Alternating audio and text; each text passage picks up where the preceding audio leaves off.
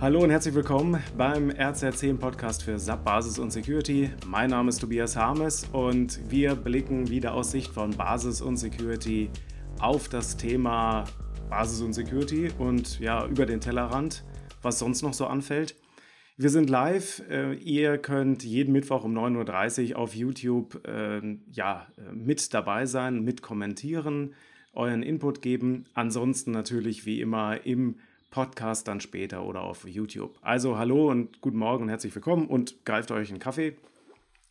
Heute habe ich dabei als Themen mitgebracht äh, die SAP Corona App, also die Corona App, die SAP mitentwickelt hat, SAP ILM Know-how und Sapphire Now angespielt. So, in, ihr habt es alle mitbekommen, gestern ist die äh, Corona App gelauncht. Ich habe sie mir auch installiert. Das ist natürlich wärmste Empfehlung, das natürlich auch zu machen, weil nur wenn viele mitmachen, äh, funktioniert es. So sieht das dann aus, wenn das Ding online ist irgendwie. Bei mir hat er schon gesagt, dass ich ein niedriges Risiko habe, aber es ist ja jetzt auch erst seit 24 Stunden aktiv. Ja, also äh, letztendlich, ich musste erstmal ein bisschen gucken, wo zum Geier wird das Ding installiert, äh, weil es gab dann tatsächlich auch ein paar Missverständnisse im App Store, im Apple App Store zum Beispiel, waren überhaupt nicht die Corona-Apps, äh, die eigentliche Corona-App ganz vorne, sondern haufenweise andere Covid-19-Apps. Das war irgendwie total schräg. Und äh, es gibt halt äh, das vom Robert-Koch-Institut. Das ist die richtige App. Ja. mittlerweile hat Apple auch eine, eine extra Startseite gemacht, ähm, wenn man in den App Store reingeht. Ich denke mal, beim Google Play Store wird das ähnlich jetzt gelaufen sein. Und es ist ja auch so, man braucht äh, ein aktuelles iOS. Ähm, bei, bei Google weiß ich jetzt nicht ganz genau. Ich glaube, da ging es auch mit etwas älteren Versionen. Aber die Corona-App äh, basiert ja darauf, ähm, dass im Betriebssystem da entsprechende Funktionalitäten und Schnittstellen äh, zur Verfügung gestellt und exponiert werden. Und die Corona-App setzt dann auf dieses auf. Deshalb muss man da auch so ähm, nachfragen, Bluetooth, soll das aktiviert werden? Ja, und soll dieses dieses Annäherungstracking aktiviert werden. Ähm, das muss beides bestätigt werden, damit das überhaupt funktioniert, die Corona-App. Aber es ist schon interessant, der Christian Klein, der, der Vorstand von der, von der SAP, der hat halt auch nochmal geschrieben, äh, dass es einfach ein krasses Ergebnis ist. Und da würde ich auch mal sagen, das stimmt, das sehe ich auch so, dass man es geschafft hat, innerhalb von 50 Tagen äh, zusammen mit der Deutschen Telekom da so eine, äh, so eine App aus dem Boden zu stampfen, die so ein Footprint auch hat, also ähm, die ja also ich, ich habe heute Morgen noch ein Interview gesehen von einem vom Chaos Computer Club, ähm, der so ein bisschen zerknirscht gesagt hat, also es passiert ja relativ selten, dass wir mal in die Situation kommen, involviert zu werden bei einem Softwareprojekt äh, von der Bundesregierung zusammen mit SAP und Telekom und wir dann am Ende sagen müssen, wir haben nichts gefunden. Sieht nicht schlecht aus. Ja. äh, musste er selbst lachen. Fand ich also ganz, äh, ganz äh, witzig. Und ähm, ja, der, der Code ist ja quelloffen, aber er wird dann, äh, ist auf GitHub verfügbar, aber der Code, also man kann den jetzt nicht selber kompilieren irgendwie und dann auf sein iPhone braten. Äh, oder man muss wahrscheinlich dafür gejailbreakt sein, keine Ahnung. Also die Idee ist schon, dass man das sich dann trotzdem aus dem App Store zieht, obwohl der Code halt auch öffentlich dann in so einem GitHub ähm, vorhanden ist. Da, da, dann ist er ja auch signiert. Ja, also das fand ich auf jeden Fall äh, eine spannende Sache. Ansonsten, naja, man installiert es und dann läuft es und man weiß nicht so ganz, was dann, ähm, also es läuft einfach so vor sich hin und die Idee ist ja, dass dann, wenn Alarm kommt, ähm, ist dann ja immer noch nicht heißt, okay, man hat äh, unbedingt die Krankheit, aber dann ist es wahrscheinlich, dass man dann mal überlegen muss, ja, muss man jetzt irgendwie vielleicht zum Arzt gehen und sich selber testen lassen oder so, ja. Und man kann übrigens auch keine Trollanrufe ja machen.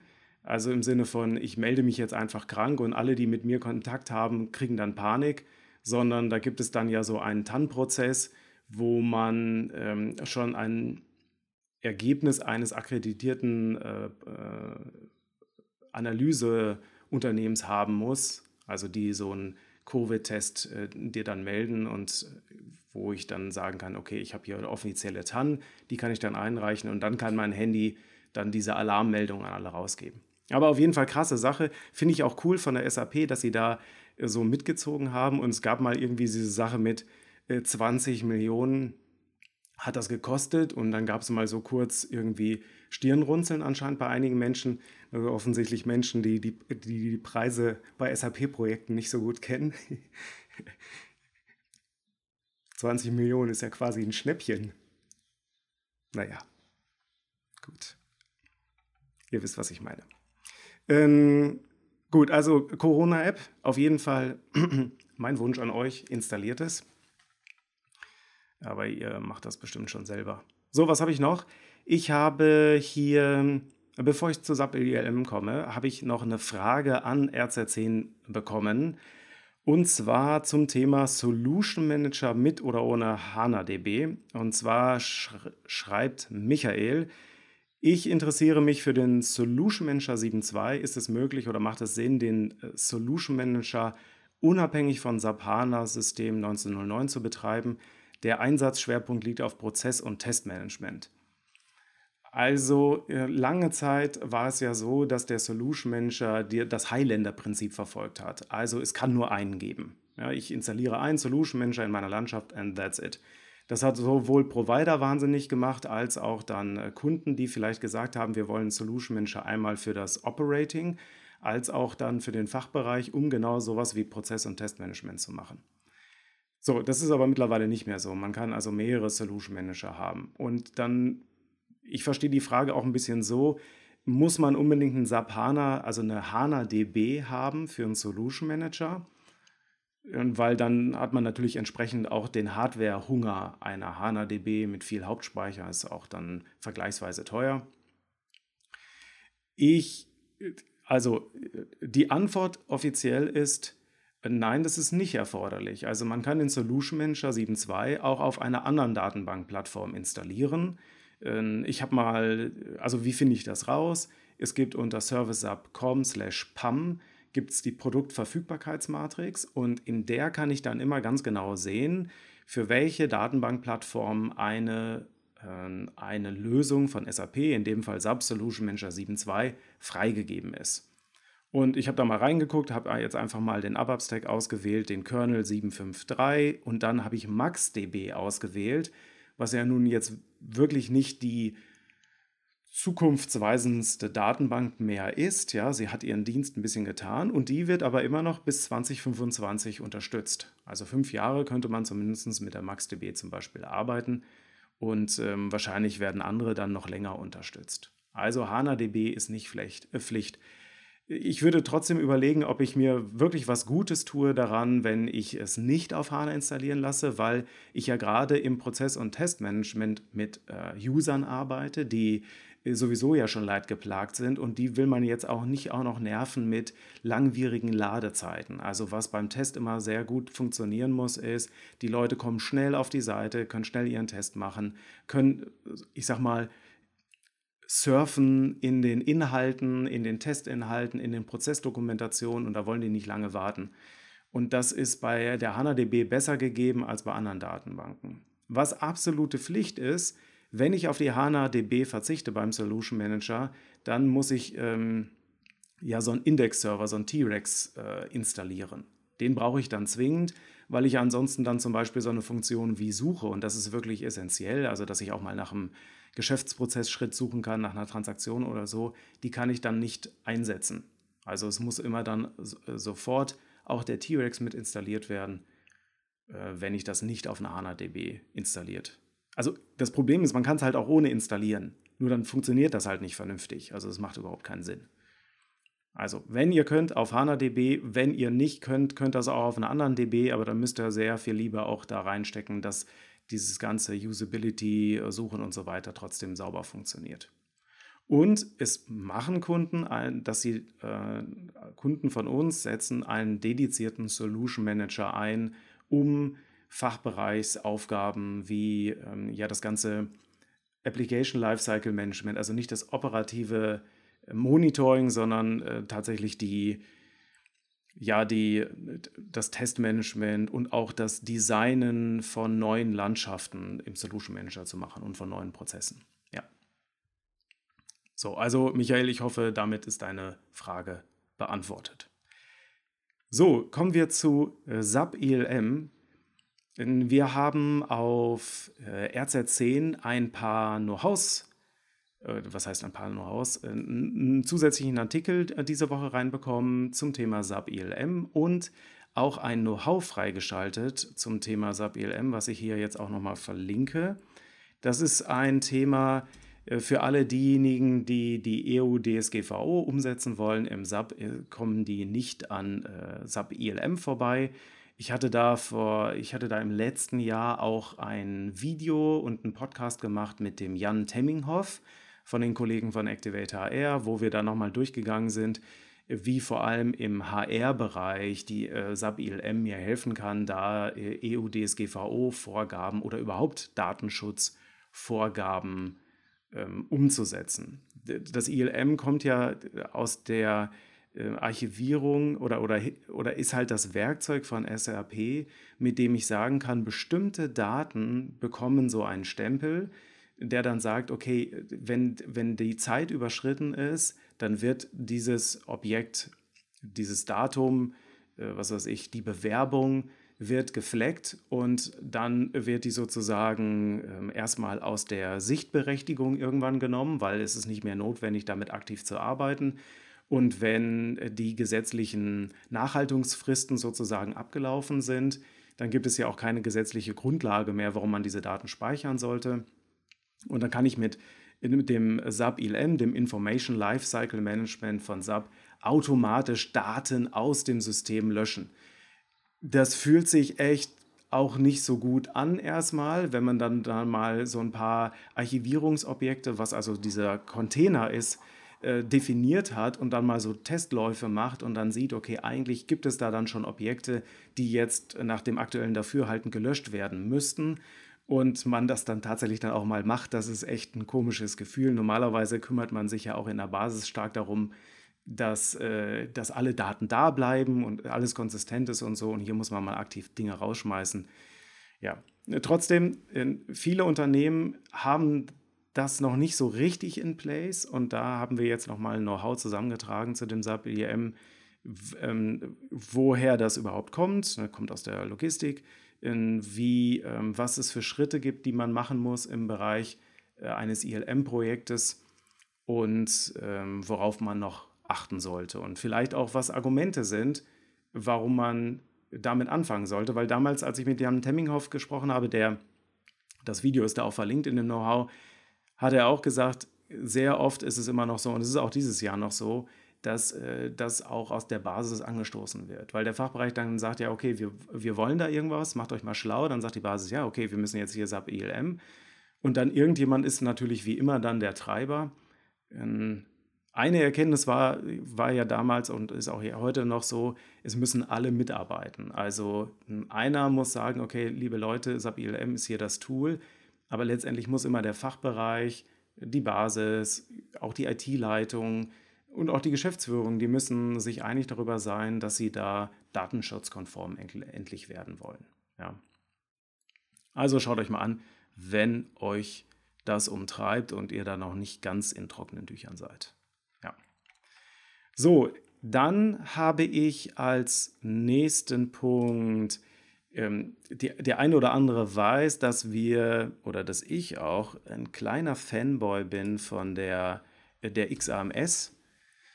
Die XAMS äh, ist die Exciting Authorization Management Suite von der Firma Exciting und das ist das Tool, was wir in unseren Redesign-Projekten, also in unseren Projekten, wo wir SAP-Berechtigungen überarbeiten, einsetzen. Ich vergleiche das immer wie, also das ist so ein bisschen die Hilti, äh, die wir einsetzen, um die Wand aufzustemmen ja, oder, oder Löcher zu bohren oder was auch immer, ne, was man alles so mit Hildis machen kann. Ich kann ja auch Farbe rühren, weiß ich nicht. Also da ist jetzt ein neues Support-Package rausgekommen. Die machen das ja so jahresweise, dass die, dass die da ein neues äh, Support-Package rausbringen. Und äh, es ist jetzt das SB15 rausgekommen. Und als neues, neue Funktion, die ich im Moment interessant finde, auch in SVHANA-Projekten, äh, ist die neue Funktion, dass man SAP Fiori Kachelkataloge massenweise anlegen kann mit dem Excel-Upload. Also nochmal, äh, bei S4HANA habe ich ja die neue Oberfläche, Fiori-Kacheln und so weiter und so fort. Und ich muss sehr viele neue Rollen bauen, ja, die sehr eng an diesen neuen Geschäftsprozessen äh, dran sind und manchmal auch an alten Geschäftsprozessen. Und dann habe ich die Aufgabe daraus, ja, mehr oder weniger Businessrollen zu bauen. So Arbeitsplätze, wo die Leute alle ihre Kacheln sehen, die sie brauchen. Nicht mehr als nötig, aber so viel, wie sie halt brauchen. Und da kann man die Standard-Kachelkataloge nehmen von der SAP oder man baut sich halt eigene Kachelkataloge. Das ist dann aber, naja, ein bisschen Klickarbeit oder auch ein bisschen mehr. Und da finde ich das ganz schön und das ist eine wirklich hilfreiche Neuerung, dass ich dann auch die Möglichkeit habe, mit so einem Werkzeug dann ähm, im großen Stil Fiori-Änderungen zu machen und zu designen, dass ich dann sage, okay, auf diese, äh, diese Fiori-Apps haben wir uns geeinigt die sollen jetzt alle in den Kachelkatalog rein und dann kann man da massenweise solche Kachelkataloge hochmachen. Ich habe den Link hier auch in, die, äh, in den Chat reingepackt. Also, wenn ihr euch, also wenn ihr die XAMS habt, schaut euch mal die Neuerung an. Ja. So, was habe ich noch? Dann, ähm, ja, dann habe ich ähm, mir die Sapphire Now angesehen. Die Sapphire Now, die SAP hat ja, die Sapphire, hatte ich ja letzte Woche schon gesagt, die, die SAP hat ja mit der Sapphire Now so eine Veranstaltung, die so ein bisschen, ich sag mal, so ein bisschen amerikanisch ist, irgendwie äh, cool und fancy. Und äh, jetzt haben sie das ja auf online umgestellt, also reimagined haben sie es genannt. Und da gab es dann am Montag den Start mit der Keynote äh, von dem Christian Klein. Und das hat wohl nicht so super mega gut äh, funktioniert. Hm, ich war selber nicht bei der Session dabei, weil ich schon vorhatte, mir das dann letztendlich als Recording anzusehen. Aber es gab so einen äh, mittelschweren Shitshow, Shitstorm, hm, weil da wohl die Streams zusammengebrochen sind. Und der Christian Klein hat dann selber hinterher auch gesagt, dass sie dann Teile der der äh, Streams auch online stellen über Twitter und über YouTube. Ja, und Vorteil für euch, ihr könnt euch zum Beispiel die Keynote von Christian Klein völlig ohne Anmeldung äh, ansehen. Ich paste hier mal den Link. Und äh, ich habe mir die angesehen, damit ihr euch sie nicht ansehen müsst. Meine Empfehlung ist aber, seht sie euch ruhig an. Also ich habe den, ich habe das Vorgeplänkel übersprungen, weil das, äh, weil das sehr ähm, also es, es startete mit äh, such, such a Great Honor und so ein bisschen das, was man äh, bei den äh, Oscar Awards immer so ein bisschen belächelt, also diese Introduction und so. Das habe ich, die ersten, ich glaube 10, 15 Minuten habe ich übersprungen. Hinten bei Minute 40 wird es mal äh, richtig cool, finde ich persönlich, weil dann äh, ein Gast von der Porsche AG dabei ist, der erzählt, wie SAP-Produkte bei Porsche im Moment und natürlich waren dann vor allem auch die neuen Lösungen von von äh, SAP wie die SAP Analytics Cloud dabei, wie Porsche das im Moment einsetzt, um da also eine gute Customer Experience zu machen, so ein Ende-zu-Ende-Prozess. Und dann haben sie den auch begleitet, visuell gut aufbereitet, sieht auch hübsch aus mit Porsche und so weiter. Auch die Herausforderung hat er äh, genannt hier mit äh, Green Car, Green Energy äh, und so weiter. Also das fand ich eine richtig gute Auflockerung. Ansonsten ist das ist ungefähr eine Stunde dieses Video, was ich hier verlinkt habe. Also schaut es euch mal an. Es ist natürlich, es wirkt ein bisschen overdesigned. Also gut, die Leute wollten wahrscheinlich jetzt keinen Zoom-Call machen, weil das auch ein bisschen öde ist. Aber das ist äh, voraufgezeichnet gewesen. Ja, also das war nicht live, definitiv nicht. Und ähm, es, war, es war so ein bisschen overengineert. Also da wollte es jemand super, super, super perfekt machen. Also wie gesagt, Minute 40 mal anspielen, äh, die Sache mit Porsche und bei Minute 28, ich gucke das ja immer auch aus der Basis- und Security-Brille, war auch nochmal interessant. Da sagt er, geht er einmal kurz drauf ein, also der Christian Klein, wie so der Technology Stack von der SAP in Zukunft sein wird. Und unten ist ja eigentlich die Basis und ähm, da wird dann gesagt, okay, die Basis ist Infrastructure. Und Infrastructure läuft bei den Hyperscalern. Und äh, also mit anderen Worten, das Ding läuft, also der, der, ja, ich, ich würde mal sagen, das ABAP läuft bei, äh, bei Amazon. Also da müsst ihr euch nicht drum kümmern, so unter dem Motto. Und darüber ist dann die Technologie, und das hat er genannt, die Business Technology Plattform.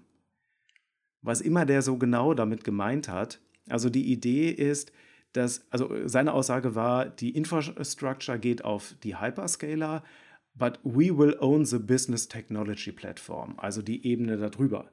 SAP, also ich würde so sagen, also SAP Cloud Plattform, also dieses ganze ähm, Konglomerat, dass ich da also mit verschiedenen Services dann wiederum einen großen Service bilde in meinem Unternehmen, das ist dann diese Business Technology Plattform. Und, und die läuft aber technisch dann auf AWS und wird da gehostet und da braucht man sich nicht mehr drum kümmern. Ja. Interessant, dass sie das halt so darstellen, weil es für mich ja auch bedeutet, dass äh, man sich dann viel stärker sich auf die SAP Cloud Produkte konzentrieren muss, weil dann gesagt wird, ja, und wo das dann läuft auf dem Eisen, das ist nicht mehr bei irgendwelchen Outsourcing Partnern oder so, sondern das ist dann auf dem bei den Hyperscalern. Ja. Äh, bei, das ist bei Minute 28. Also wenn ihr das euch mal von Christian Klein direkt anhören wollt, schaut mal auf die Minute 28. Ja. Nebenbei, also wer sowieso da schon drin steckt, äh, noch der Hinweis, es fängt demnächst ein neuer Open Sub-Kurs an zum Thema Geschäfts SAP Geschäftsprozesse oder SAP-Prozesse erweitern mit Microsoft Azure. Den verlinke ich auch mal. Der startet ab dem 6. Oktober. Man kann sich jetzt einsch äh, einschreiben, wie arbeitet die SAP Cloud-Plattform und Microsoft Azure zusammen. Also vielleicht wollt ihr da euch schon mal für die Zukunft ein bisschen schlau machen, weil es kommt. Ja. Gut, was habe ich noch? Und zwar, ja, eigentlich nur noch Randnotizen hier. Die ITSA in Nürnberg ist abgesagt, gestern offiziell abgesagt worden. Äh, beziehungsweise es soll jetzt eine ITSA, also die IT-Security-Messe in Nürnberg, da war ich ja letztes Jahr, um auch mal zu gucken, ob da für SAP was los war. Fairerweise war jetzt nicht so mega viel los. Also von da aus kann man das Taschentuch auch in der Tasche äh, lassen für die Tränen. Es gibt eine ITSA 365, die soll online stattfinden. Die nächste findet dann 2021 statt, so hoffen alle. Ähm, also ab 6. Oktober gibt es da auch irgendeine Form von Online-Programm. Ich bin mal gespannt, ob da irgendwas für SAP dabei sein wird. Also wenn ihr da irgendwas entdeckt, äh, sagt Bescheid. Ja, damit wäre ich auch schon äh, durch mit meinen Themen der Woche. Ähm, ich weise nochmal hin auf das Webinar, was wir am 25.06. veranstalten. SAP, ERP und SVHANA-Systeme besser berechtigen und schützen. Da haben wir ein kostenloses Webinar. Das ist um, startet um 13 Uhr am 25.06. Da gerne anmelden. Links gibt es in den Show Notes. Würde mich freuen, wenn ihr dabei seid, wenn euch das Thema umtreibt oder ihr jemanden kennt, der, den das umtreibt, äh, gerne weiterempfehlen. Ansonsten freue ich mich auch immer weiterhin, wie immer, über Fragen an rz10.de. Könnt ihr gerne einsenden oder auch Feedback. Wie fandet ihr das? Was fehlte noch? Meldet euch. Ich würde mich freuen. Ansonsten wünsche ich euch noch eine schöne Woche. Macht's gut und bis demnächst.